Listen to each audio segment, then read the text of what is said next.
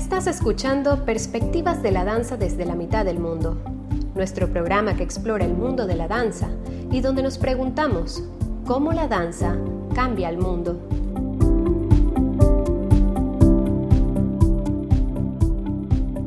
Hola y bienvenidos a Perspectivas de la Danza desde la mitad del mundo. Yo soy Cindy Cantos y me acompaña, como siempre, Jessica Abuganem.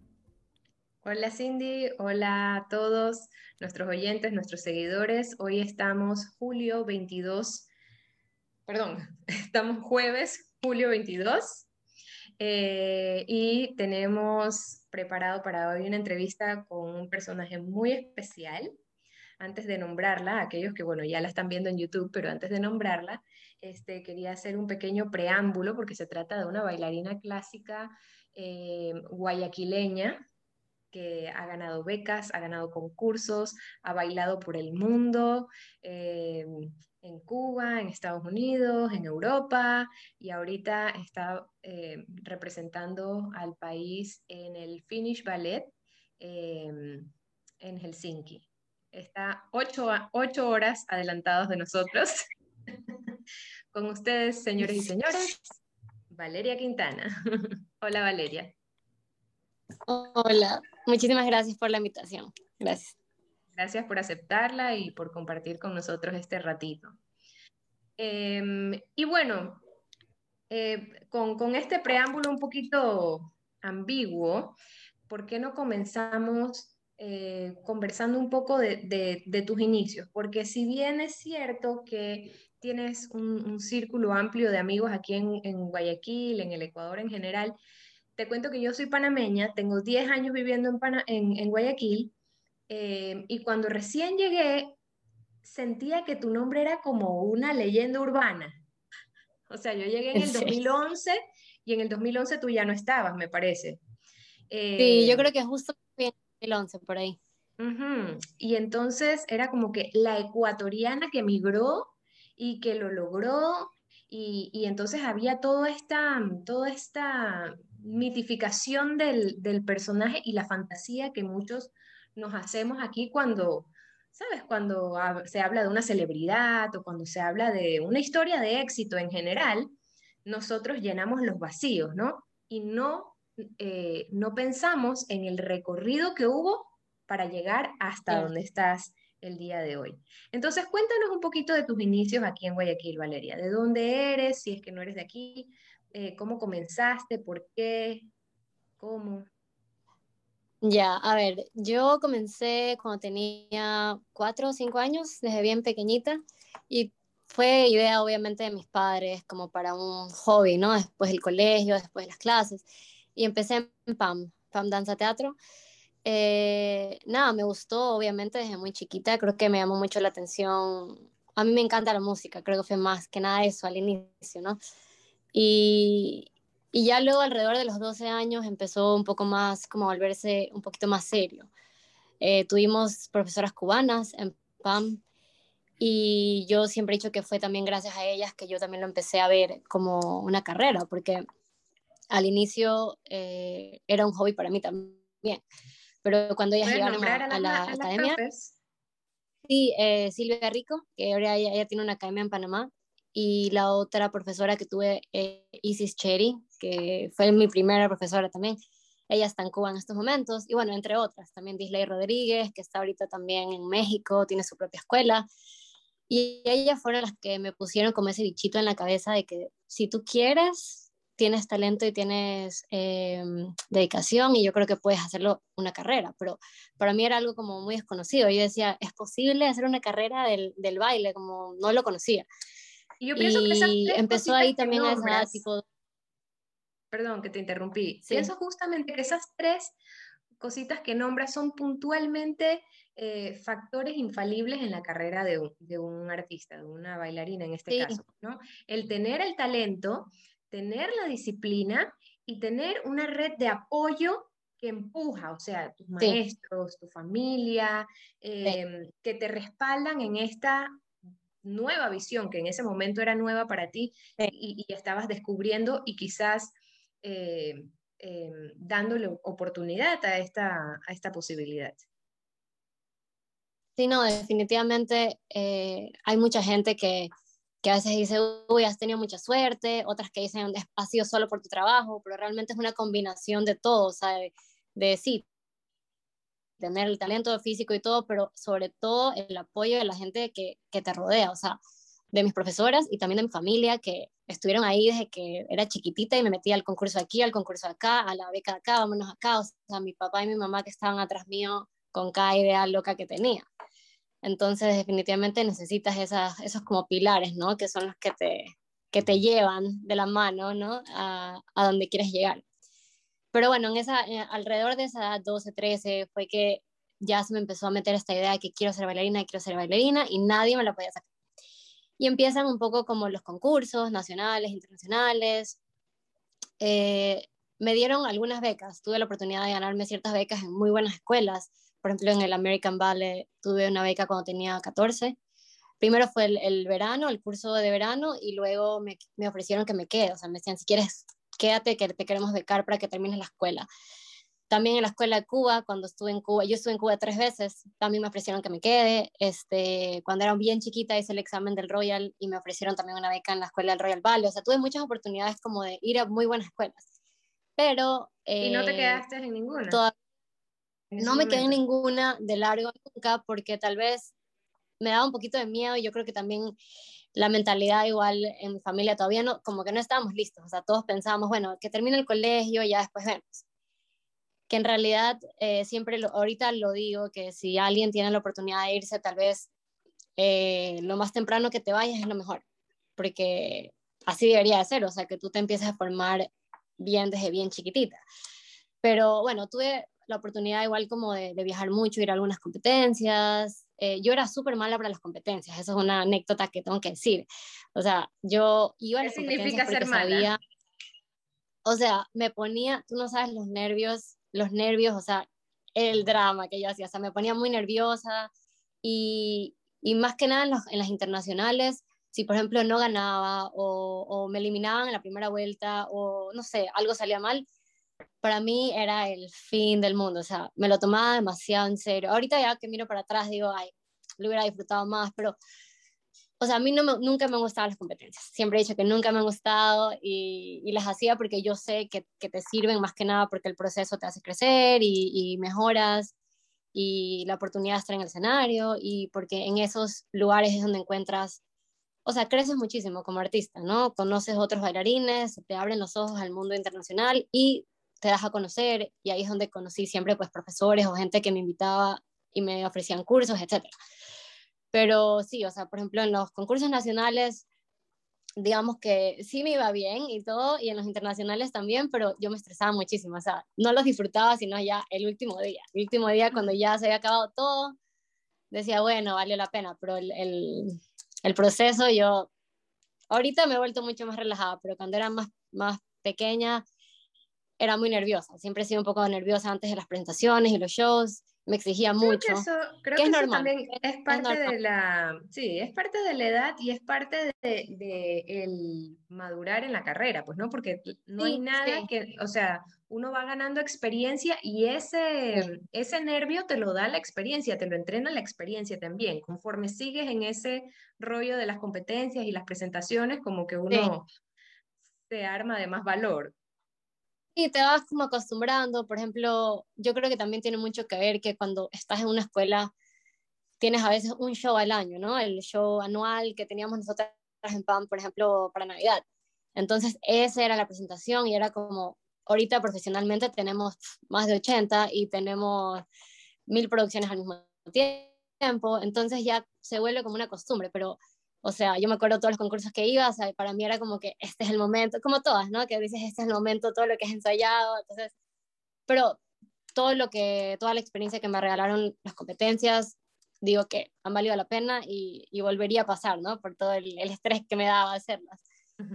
Pero luego de eso, este, fue muy chistoso porque yo quería ser bailarina, quería ser bailarina, pero eh, ya las becas que me habían ofrecido habían sido antes. Entonces ya yo tenía unos 16, 17 y ya llegaba mi último año en el colegio, entonces tanto mis padres como yo empezamos a cuestionarnos, bueno, voy a vivir de esto, voy a vivir del arte, voy a poder, o ya empiezo a enfocarme en la universidad. Y, Y pasa que yo decidí, bueno, mejor me enfoco en la universidad, güey, y me sale una última competencia que fue el World Ballet Competition en Orlando.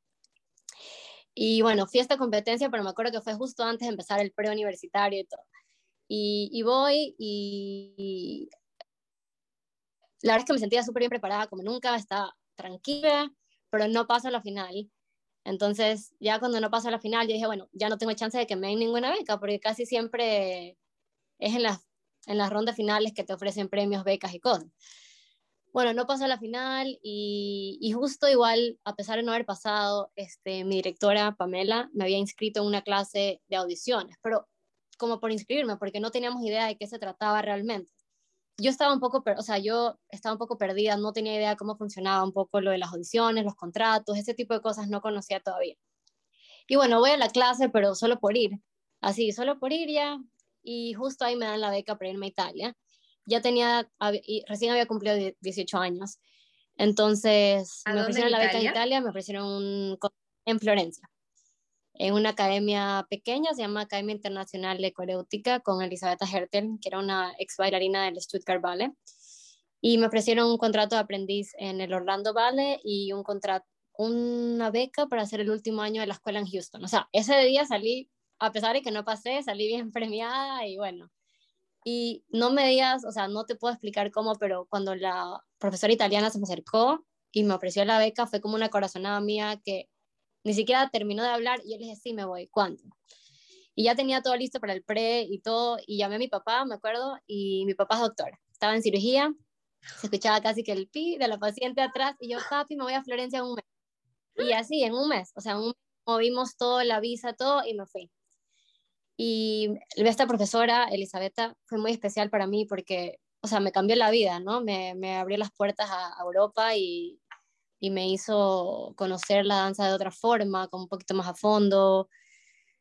Cosas que tal vez yo, yo creo que conocía el ballet y me gustaba, pero tal vez no tan a fondo, o sea, un poquito más como superficial, en mi opinión. Ya cuando me fui a Europa, como aprendí mucho más como de mi cuerpo, de, del potencial que tenía, que incluso tal vez no me había dado cuenta y las palabras que me dijo ella se me quedaron aquí siempre, que me dijo, mira, tú ya tienes 17, 18, estás tarde, pero si estás dispuesta a, sacarte el aire, yo, yo te ayudo y, y, te prometo que, que, podemos hacer que hagas una carrera. Pero tienes que estar dispuesta a sacarte. Valeria, cuando ella te dijo estás tarde, perdón que te interrumpa, cuando ella te dijo estás tarde, ¿estás tarde para qué específicamente? Para empezar. O sea, no, sí, mira, en las escuelas como profesionales, ¿no? De, de escuelas de estas grandes compañías, normalmente tú terminas la escuela a los 17, 18 y ya empiezas a los 17, 18 a audicionar alrededor de toda Europa y del mundo. Tú como consigues el contrato de bailarina acá 17, 18 y yo recién me iba, digamos, de Ecuador a esa edad a una escuela como que a, pulirme por unos dos, dos, dos años. Entonces ella me dijo, por tu edad, o sea, no es que estaba tarde, tarde, pero no, nunca me aseguró nada. Me dijo, tenemos que ver cómo va, pero si estás dispuesta al sacrificio mundial, eh, lo, lo, intentamos y le damos un año. Y así me fui, me fui después de un mes. Mi mamá se reía porque dice que me fui como una loca, o sea, yo cogí mis cosas ya, dije todo, chao, al pre, a la universidad, todo, y, y me fui diciendo que me iba a ir solo un año. Me acuerdo que dije, me voy solo un año a ver qué tal y vemos qué pasa, vemos qué pasa. Siempre fue como vemos qué pasa, damos la oportunidad, vemos qué pasa. Y después del año ella me dijo, mira, eh, has avanzado mucho, has trabajado bien, yo creo que si le damos otro año, vamos. Y así fue, y me quedé como dos años y medio y me gradué allá, digamos, me dieron el diploma. Y bueno, Florencia fue para mí el abrir de ojos en todo el sentido de la palabra, porque también era la primera vez que salía de mi casa y vivía sola, completamente sola del otro lado del mundo.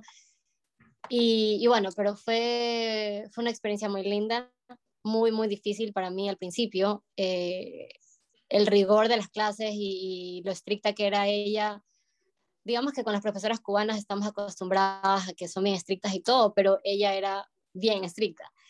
Y no estaba acostumbrada yo a tantas horas de, de clase. Por ejemplo, empezamos a la una y terminábamos a las ocho, pero como yo era la becada y yo era la que le sacaban más el jugo, a veces terminábamos a las nueve y media, diez de la noche, y al día siguiente otra vez, y de lunes a sábado, o sea, era, era un poco pesado. Entonces me costó un poquito al principio acostumbrarme. clase, repertorio, ¿qué nomás hacían en un día normal?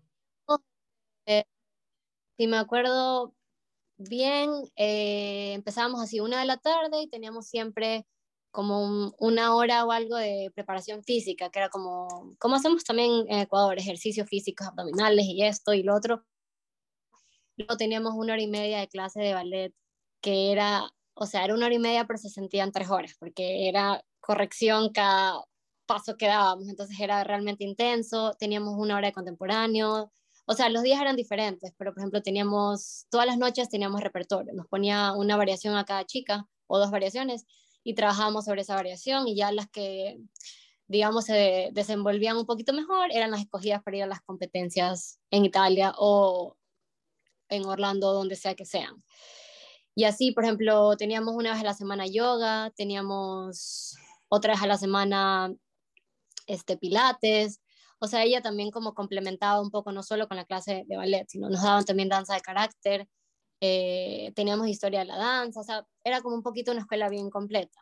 Es una academia pequeña, privada, éramos creo que 20, 30 chicas, entonces digamos que en parte era muy bueno porque ella se podía centrar en una clase, por ejemplo, éramos unas 10, 15. Entonces ella de verdad sí se centraba en cada una y, y, me acuerdo que ella tenía esta, tiene todavía, ¿no? Esta técnica que el lunes ella enseñaba la clase y era la misma clase para toda la semana.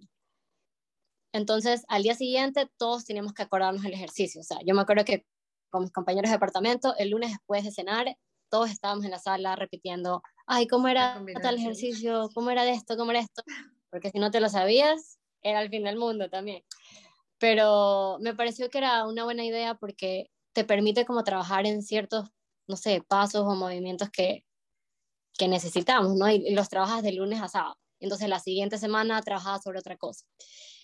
Y ella como fue bailarina profesional, tenía también mucho como, mucha experiencia y mucho, mucho amor por la danza que también me la transmitió y tuvimos muy buena conexión, que esto también es importante, que tengas buena conexión con tu profesora. Fue como una mamá para mí también, porque estuve dos años y medio ahí bajo su brazo, como dice mi papi, y, y eso, o sea, fueron el primer año más que nada bien intenso, eh, pero luego de eso me acostumbré y se volvió obviamente mi, mi segundo hogar también. Claro. iba a preguntar, entonces... Eh, tú mencionabas que tenías como un entrenamiento como muy completo, que no solo era ballet, ¿no? que yoga contemporáneo, historia de la danza, o sea, es un entrenamiento, creo que yo, creo yo que cualquier bailarín profesional o semiprofesional o en entrenamiento, en en educación debería contemplar y debería tener, este, y, a veces nos damos cuenta o vemos casos aquí, en, o sea, quedándonos aquí cerquita en Guayaquil, de chicas, chicos que solo quieren ballet, no quieren saber nada más del mundo, no quieren una educación en danza más completa. ¿Tú qué opinas de, una, de ese tipo de educación que tuviste? ¿Cómo te cambió a ti, Valeria Quintana? Sí. O sea, eso es lo que te mencionaba antes, que por ejemplo yo cuando estaba en Guayaquil era igual, o sea, mi mentalidad era, es más, yo ni siquiera entendía, a mí no me gustaba mucho la clase de ballet, o sea, a mí la clase de ballet me parecía aburrida, yo decía, ay, Dios mío, qué larga, qué larga, y me gustaba más como las, las variaciones, ya, como que me gustaba más como, ay, ya, bueno, hagamos la variación y, y el giro y practiquemos solo lo que tengo que bailar para la variación, y me costó un poco por eso ese primer año comprender todo lo que hay detrás. Y por ejemplo también eh, la danza contemporánea o moderna, ese tipo de cosas. En PAM teníamos, por ejemplo, el jazz, que es algo que es bastante, que se baila bastante en América. Pero acá, por ejemplo, hoy sorry, no sé si escuchan a mi perrito, está. Ya, pero por ejemplo, yo creo que es algo que se necesita y que creo que ahorita de lo que he visto en estos últimos años, pienso que en algunas escuelas en Ecuador sí, las, sí están tratando de, de hacerlo, o sea, de, inculcar un poco no solo las clásicas, sino todo, todo este tipo de estilos que te ayudan a mejorar en este estilo de la, del ballet clásico. Sí, o sea, tenemos que, es algo que tiene que este, evolucionar en, en el Ecuador y que pienso que cualquier escuela profesional o no profesional debería llevar un proceso así. Claro. Y es, y es tener que lidiar con una mentalidad, con una sociedad, o sea, una mentalidad socialmente.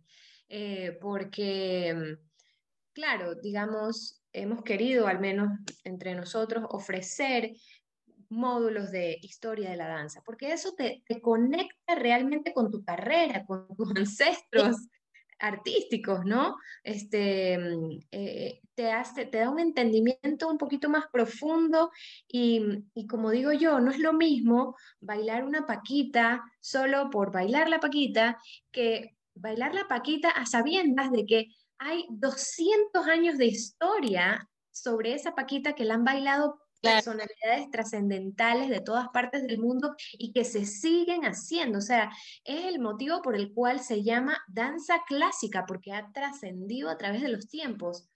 Y, y entonces eso le da mucho, mucho valor y, un apego especial al personaje, al, sí. exacto, o sea, aprendes mucho y también, por ejemplo, todos los estilos, como que antes, yo, por ejemplo, si trabajaba, no sé, pues, en una variación en Medora y después en, en Raimonda los bailas, o en Kitri los bailas igual. O sea, yo, yo pensaba que era lo mismo y ya después cuando empiezas a trabajar a nivel profesional, incluso en, en, esta escuela que era un poquito más como completa, tal vez, no completa, pero que ella se esforzaba mucho en, en, en eso, en enseñarte que, no es lo mismo y que, y que cada paso y cada movimiento tiene un porqué y tiene una historia y un detrás, y por, o sea, que no solamente el circo de, ay, ya, giremos, saltemos, hagamos esto, sino que cada movimiento tiene, es como un lenguaje, ¿no? Como nuestra forma de, de, comunicarnos. Y, y, entonces yo también, como te contaba en Florencia, por eso se me abrieron los ojos un poco y e incluso me empezó a gustar la clase de ballet, que como te comentaba, no me gustaba mucho, me parecía aburrida, pero ya cuando empiezas a entender un poco el porqué y de casi que del primer ejercicio que haces en la barra te sirve para lo que vas a hacer el último, el último salto. Entonces, empiezas a, a, bailar diferente, a usar tu cuerpo diferente, a pensar diferente. Y eso fue Florencia para mí, o sea, un cambio artístico. O sea, sí, sí me cambió muchísimo la mentalidad y, y sí, sí, hay, hay, algunas chicas de, de, que hablas.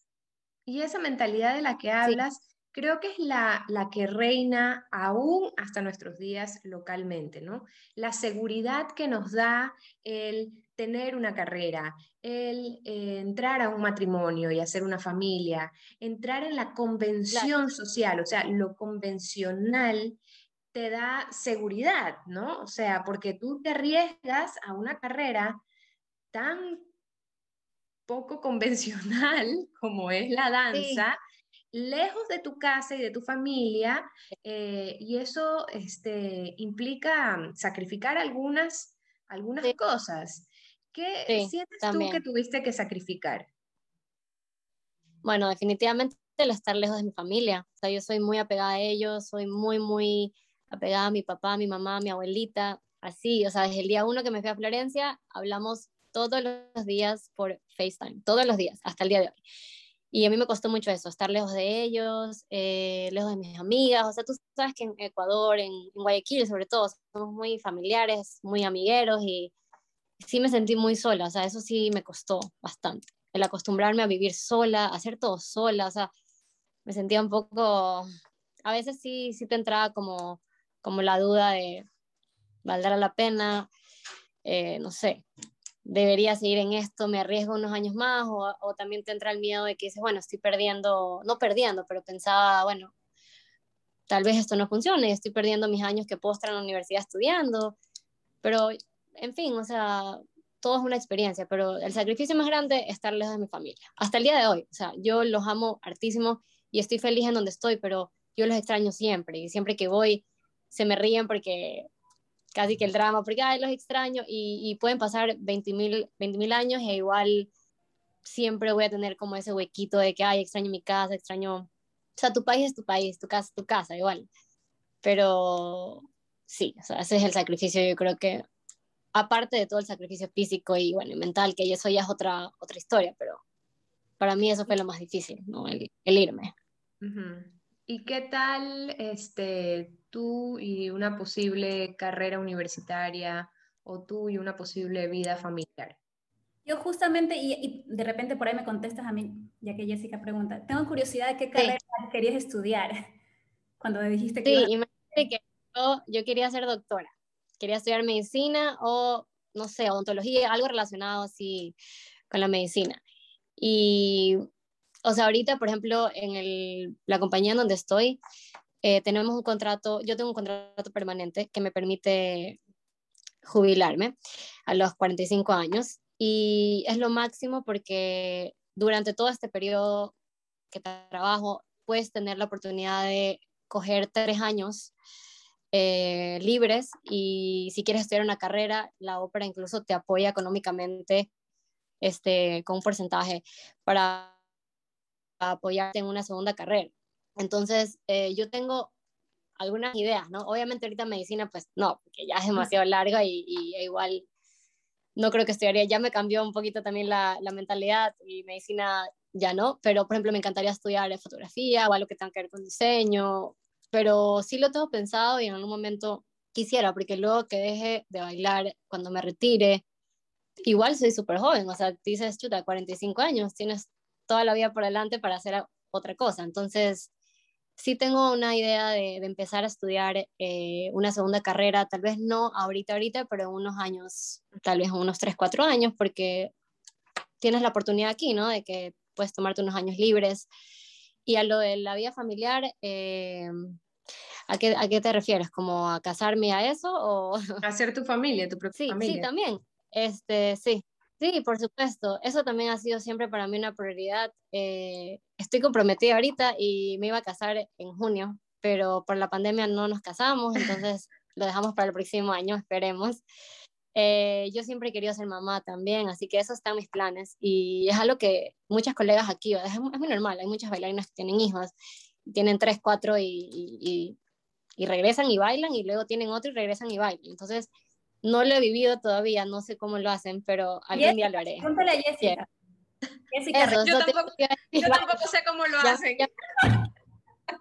Tú has regresado bailando, Jessica, como que no sabes.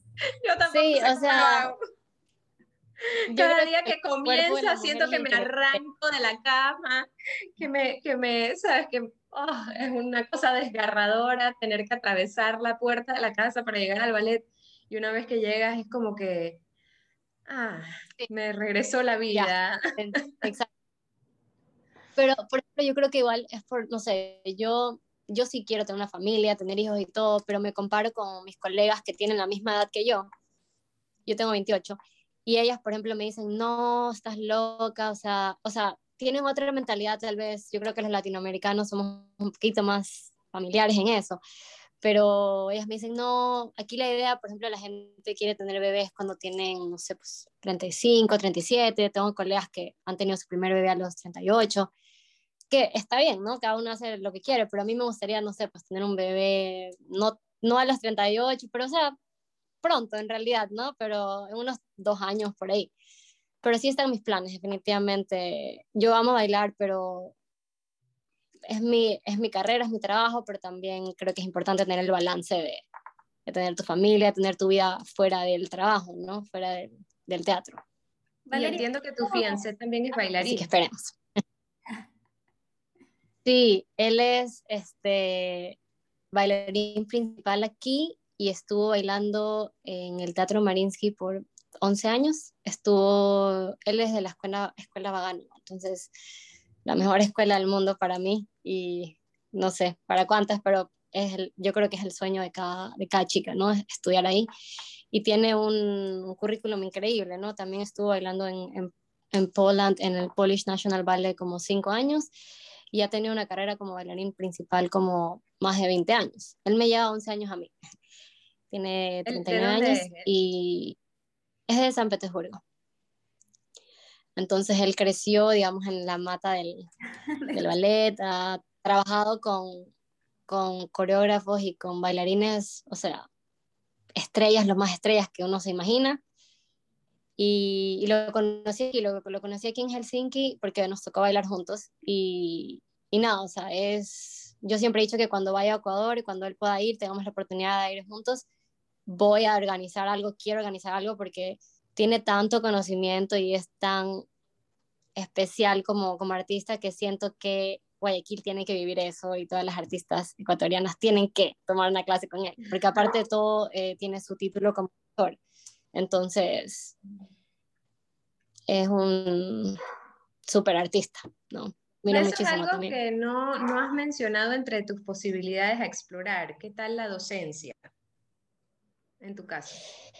Sabes que yo, o sea, me gusta, pero siento que todavía no me siento como muy preparada. Siento que tal vez unos 10 años, pero siempre, siempre he dicho que me encantaría regresar a Guayaquil y, y no sé, tener ciertos proyectos, o sea, definitivamente aportar con lo que yo haya, no sé, aprendido, con la experiencia, es, es algo que seguro, seguro quiero, pero todavía me siento como, siento que estoy todavía aprendiendo mucho y me siento como un poquito, como que quisiera estar más lista, ¿no? Para, para regresar al Ecuador. Y, pero sí, o sea, yo en un pasado tuve y tengo esta idea de que me encantaría poder formar una escuela como profesional profesional, o sea, así como ponte como en Cuba, que tienen las chicas que ellas, o sea, su, tipo conservatorio. su prioridad es la danza y ellas obviamente sí, como un conservatorio que tú vas y estás todo el día estudiando danza y ya en la tarde pues estudias, no sé, materias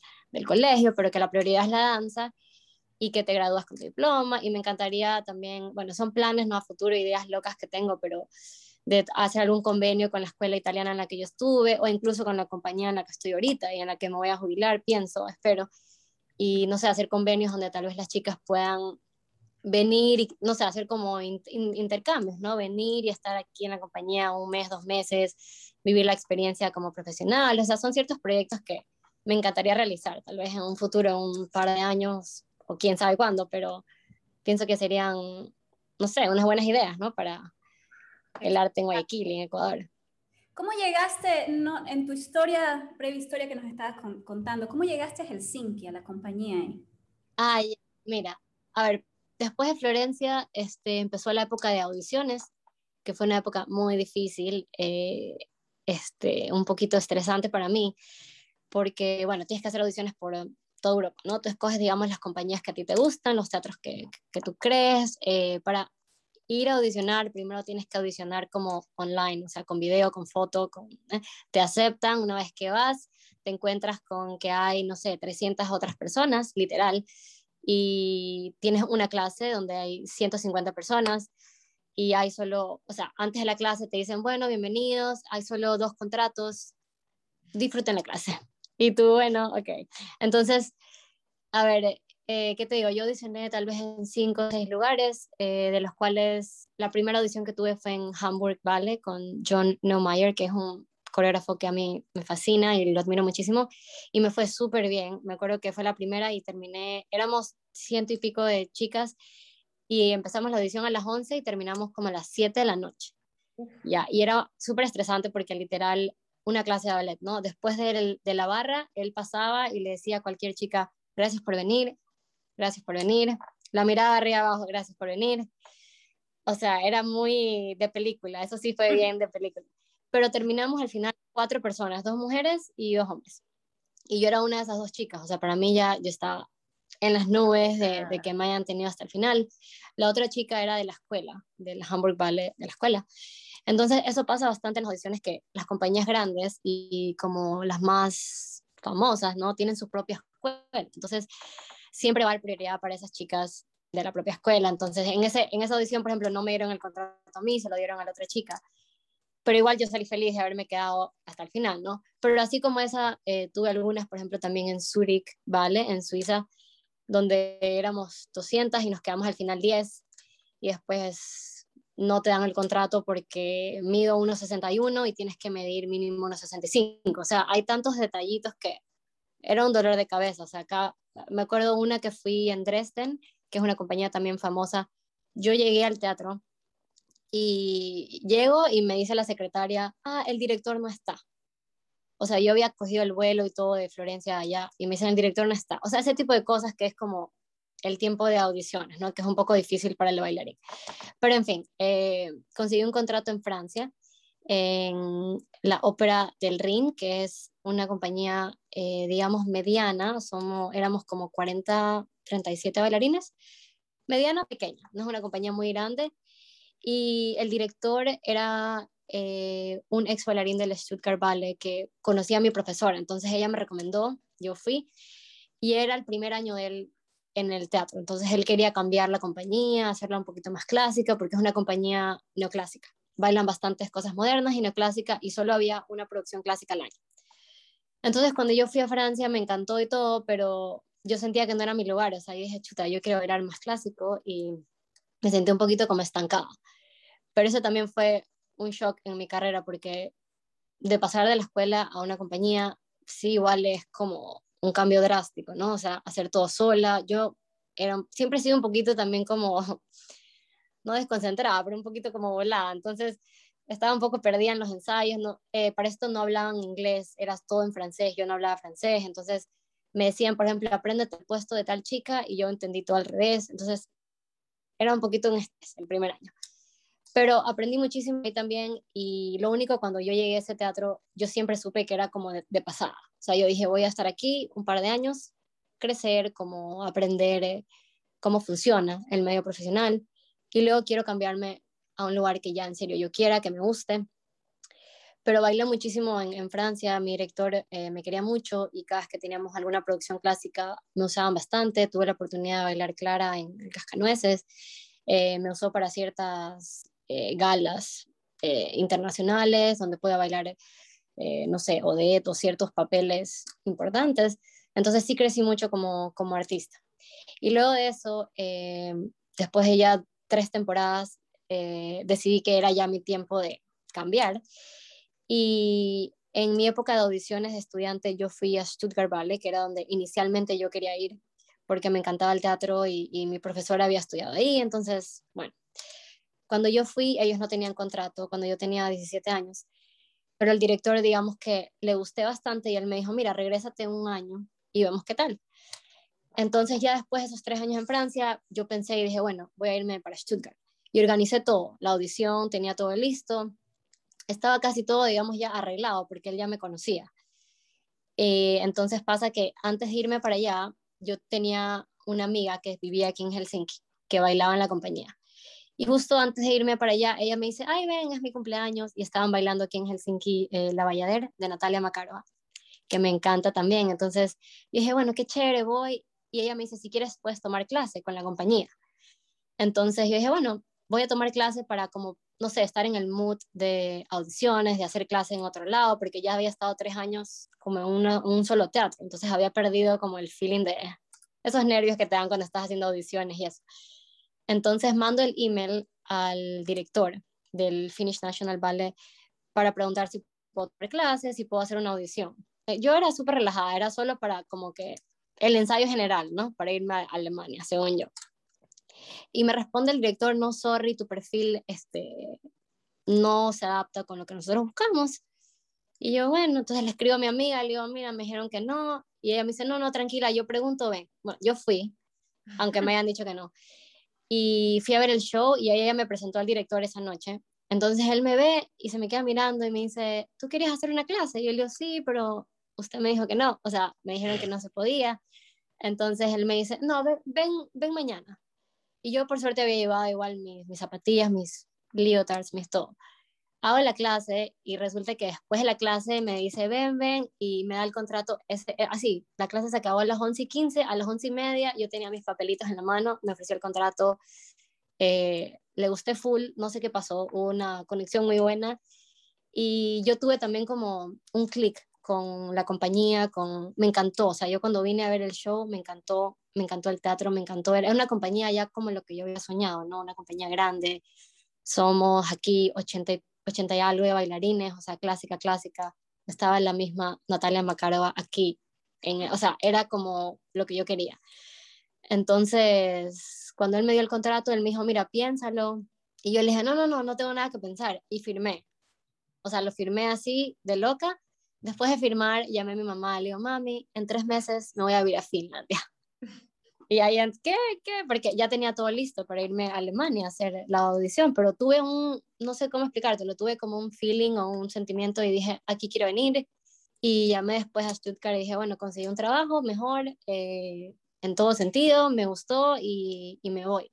Entonces ya así fue como llegué aquí, ¿no? Que fue un poquito como inesperado, pero siempre he dicho que por algo pasan las cosas y al final me ha ido muy bien aquí y ahorita estoy muy estable con este contrato también permanente que no existe en todos los teatros del mundo, sino solo en pocos.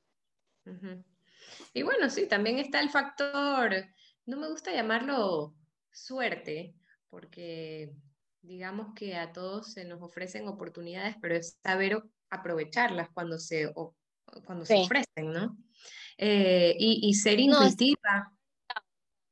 Estar en el lugar indicado, en el momento indicado, creo que sí, es... Sí, sí, sí. absolutamente.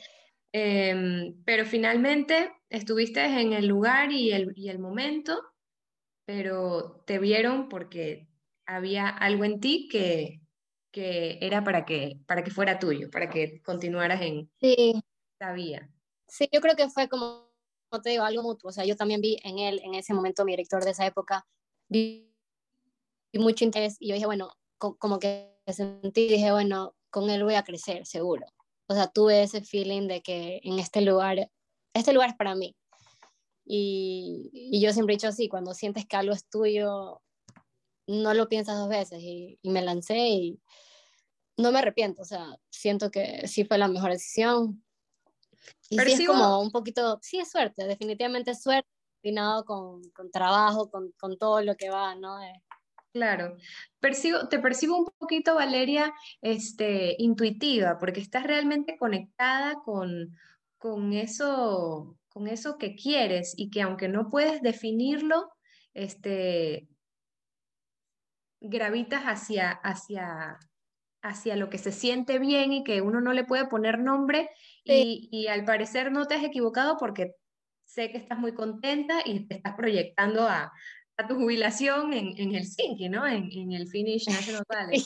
Entonces, o sea, eso es años, años luz de aquí. Este, y qué bueno eso, eh, y, qué, y, qué, virtud eh, poder, poder este, apoyarse en, esa vocecita interna que no siempre todos la escuchamos y que es tan importante y valiosa. Seguir las corazonadas también decimos, no hay que seguir esas sí, corazonadas. Y lanzarte y decir, bueno, o sea, siempre algo que me ha dicho mi papá es, o sea, si no sale bien, no pasa nada. O sea, yo siempre también pensé, dije, bueno, me voy a Helsinki y si no me gusta, ya pues audiciono en otro lado y veo qué hago. O sea, siempre, siempre va a haber una manera de buscar el camino y buscar lo que te feliz, pero sí, eso sí es muy cierto, tengo que admitirlo. Siempre que he sentido como que esa corazonada, digo, bueno, vamos con todo, no pasa nada. Lo peor que puede pasar que no salga y, empezamos de cero, pero sí, no me arrepiento de ese bichito que está aquí. que me dice, de cero, o sea, porque, porque no, hay, no hay un retroceso, es un otro punto de partida, un, un siguiente punto de partida. Ay, muchas gracias Valeria. Este ha sido muy, muy renovador de energías escucharte. Este, muy inspiradora tu, tu historia. Sé que lo es para, para muchos que te conocen. Eh, y, y, bueno, es importante que, que más personas eh, localmente también conozcan tu historia para, para, para, que se puedan animar y que se permitan ese, e, esa, ese, ese riesgo que, que, que, tú tomaste y que se puedan comprometer con ese sueño que, que tú tuviste y que muchos tienen y por temor em, no, lo, no, lo, persiguen o, o por tener que sacrificar eh, o dejar de lado a la familia, como es en tu caso, o, o, entrar en una zona fuera de lo que normalmente estarían esperando. Así es. Entonces dejan de, perseguir ese sueño y ay, a veces uno conoce historias de, de gente que tú dices, esta chica puede llegar muy lejos y la familia no estuvo de acuerdo o no la apoyó o prefirió mantenerse cerca de la familia para no arriesgar su relación de pareja que tiene aquí en Guayaquil, Ponte, o tantas, tantas instancias que, que truncan pues este, este sueño y esta autorrealización profesional.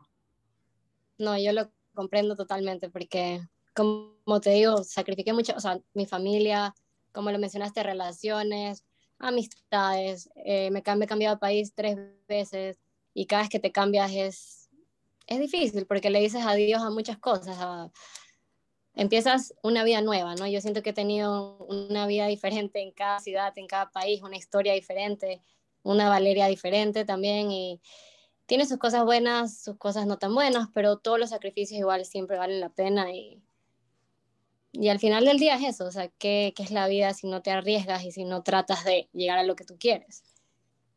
Pero sí te comprenden eso que dices, porque yo también conozco, o sea, también, por ejemplo, muchas amigas mías de PAM que éramos muy chiquitas y que tal vez ellas ahorita están felices con otras carreras y todo, pero que ahorita que pienso, digo, uy, si esta chica hubiera estado en tal escuela, uf, fuera mejor que la que es primera bailarina en tal compañía, ¿no? Porque en Ecuador hay muchísimo, muchísimo talento, muchísimo. Así que hay que solo seguir apoyando el arte y a las, a las chicas que quieren, porque todo se puede. Y... Pero sí. Así es. Es todo por mi parte, Cindy. ¿Unas últimas ideas o pensamientos? No, lo han dicho todos ustedes. Eh, sí, o sea, que este podcast, que este episodio sirva justamente para de inspiración, ¿no?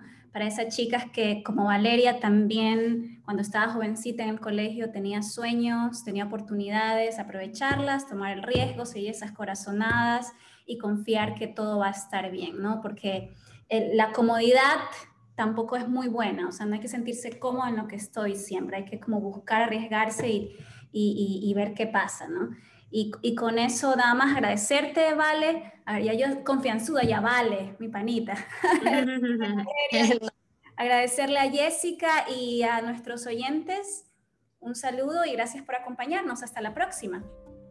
Chao. gracias a ustedes por la invitación.